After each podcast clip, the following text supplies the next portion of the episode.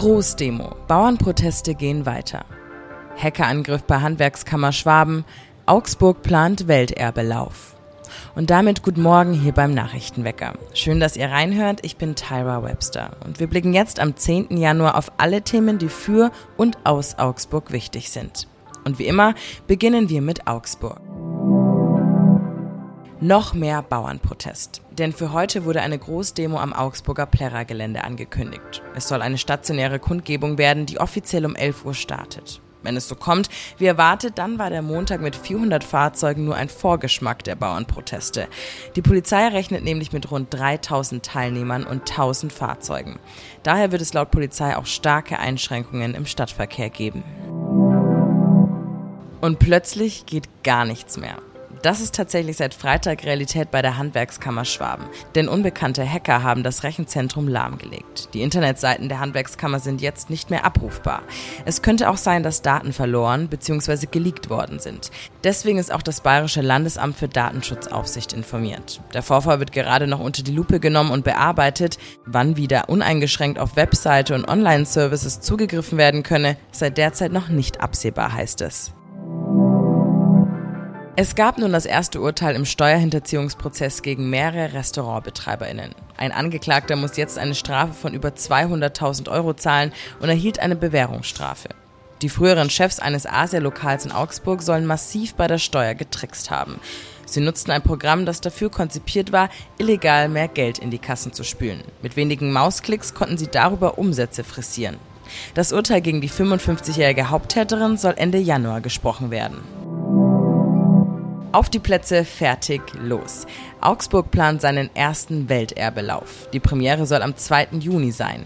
Die Strecke ist allerdings noch nicht festgelegt. Hintergrund ist die Auszeichnung des Augsburger Wassermanagementsystems vor fünf Jahren. Es wurde zum Welterbe erklärt. Wir wollen unserem Wassermanagementsystem die für ein Welterbe gebührende Sichtbarkeit verleihen, sagt Jürgen Enninger. Er ist der Initiator und städtischer Referent für Kultur, Welterbe und Sport. Es bleibt ein Winterwetter und damit ein kalter Jahresstart im Januar. Aber zumindest gibt es heute keine Wolken und einen klaren Himmel. Trotzdem bleibt es eher ungemütlich und kalt bei Temperaturen von minus 7 bis minus 3 Grad. Die Frage, wie man mit Geflüchteten umgehen soll, wird in Bayern seit Monaten und eigentlich immer ziemlich stark diskutiert. Im November hatte die CSU-Fraktion eine Resolution verabschiedet und in diesem Papier wird eine starke Begrenzung der Migration gefordert. Es heißt darin auch, dass ansonsten, wenn das eben nicht geschieht, rechtspopulistische und rechtsextreme Ansichten in Zukunft spürbar zunehmen würden und so eben auch der soziale Frieden gefährdet werden würde. Diese strikte Abschiebungsprozesse treffen oft auch Menschen, die sehr gut integriert sind. Unter anderem auch Jugendliche in Bayern, zum Beispiel wie Lavin. Stephanie Sator aus dem Bayern-Ressort hat mehr Informationen dazu. Stephanie, was hat es denn mit diesem Fall genau auf sich? Ähm, es geht in diesem Fall um ein Mädchen aus Asbach-Bäumenheim, das ist im Landkreis Donau-Ries. Die ist 16 Jahre, die geht da zur Schule, die hat da Freundinnen, die ist gut integriert und die ist sogar Schülersprecherin.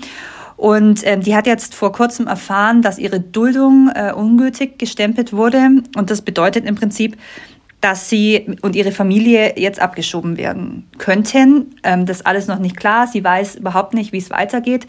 Fakt ist auf jeden Fall, sie hat keine Duldung und ohne Duldung ähm, darf sie mit ihrer Familie eigentlich nicht hierbleiben. Und warum ist das passiert? Also warum soll sie denn abgeschoben werden oder ist diese Duldung eben abgelaufen? Also der Hintergrund ist, ähm, der Asylantrag ähm, von dem Mädchen und ihrer Familie ist schon vor längerer Zeit abgelehnt worden. Und ähm, die Duldung wurde eben jetzt ungültig gestempelt. Und da wiederum muss man wissen, dass es äh, Mitte letzten Jahres ein Abkommen gab zwischen dem Irak, wo das Mädchen herkommt, äh, und der Bundesrepublik, wo man sich darauf verständigt hat, dass es wieder mehr Abschiebungen geben soll. Das alles macht es möglich, dass eben irakische Familien jetzt wieder abgeschoben werden. Es gab bis vor sechs, sieben Monaten einen Abschiebestopp quasi, äh, außer für Straftäter, aber Familien wurden eigentlich nicht abgeschoben. Und das hat sich eben seit, seit diesem Abkommen zwischen der Bundesrepublik und äh, dem Irak geändert. Und somit ähm, ist jetzt Laven ähm, davon mit ihrer Familie betroffen.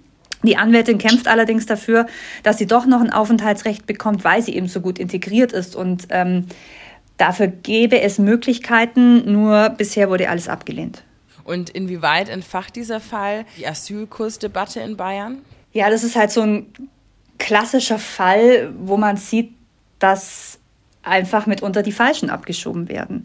Also es, ähm, ich habe mit Flüchtlingshelfern gesprochen, die erzählen, dass Ausbildungsplätze nicht vor Abschiebung schützen und dass junge Menschen, die hier arbeiten wollen, die hier eine Zusage und einen Vertrag für eine Ausbildung haben, einfach abgeschoben werden. Und das ist natürlich in Zeiten wie diesen schon sehr problematisch, weil eben so viele Ausbildungsplätze unbesetzt sind. Allein im letzten September waren es in Bayern 20.000 unbesetzte Ausbildungsplätze. Und der Fall zeigt halt schon exemplarisch, dass das eben junge Menschen trifft, die sich hier eigentlich ihre Zukunft hätten vorstellen können und die sind bereit waren, hier zu arbeiten. Aber man hat ja, also nicht nur in Bayern, sondern auch auf Bundesebene, eben beschlossen, dass man einen härteren Asylkurs fahren möchte. Und ähm, das passiert eben derzeit auch. Ähm, es gibt Bundesländer, die scheren da ein bisschen aus. Nordrhein-Westfalen zum Beispiel hat ähm, beschlossen, jetzt mal für drei Monate einen Abschiebestopp für jesidische Frauen und Mädchen in den Irak äh, zu verhängen. Ähm, da ist aber Nordrhein-Westfalen bisher das einzige Bundesland. Dieser Fall, du hast ja gerade gesagt, der ist exemplarisch und der ist natürlich irgendwie sehr bewegend und da schüttelt man unter anderem doch den Kopf und denkt sich, hm, warum? Wie oft gibt es denn dann denn solche Fälle denn tatsächlich? So genau kann man das nicht sagen, aber ich habe mit äh, eben einer Frau ähm, engeren Kontakt, die sich um nichts anderes kümmert als um junge Menschen, die Ausbildungsverträge haben und die trotzdem abgeschoben werden sollen mit ihren Familien oder alleine, je nachdem wie alt sie sind.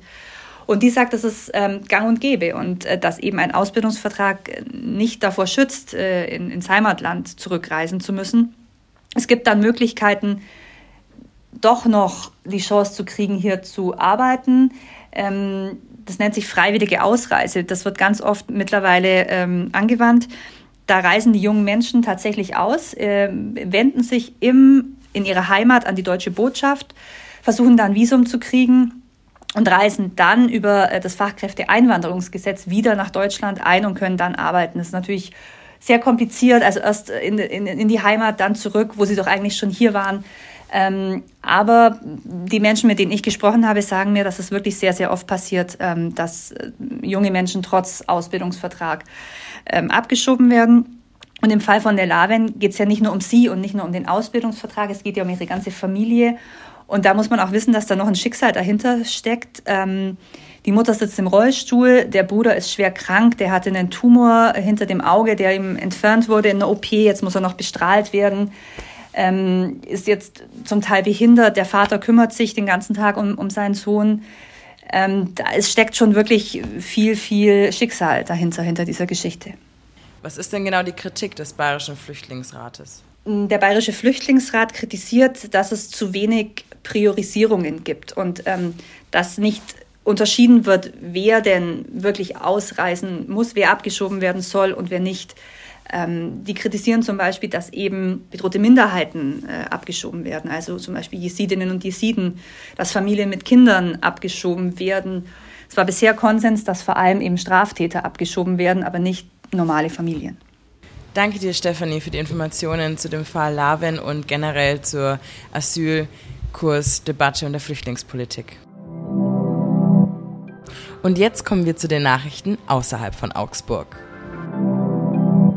Die GDL ruft zu einem deutschlandweiten Bahnstreik auf. Und zwar ab heute. Bis zum 12. Januar 18 Uhr wird gestreikt und deshalb kann es auf vielen Bahnstrecken zu Ausfällen und Verspätungen kommen. Wie zum Beispiel in München, Stuttgart oder Nürnberg.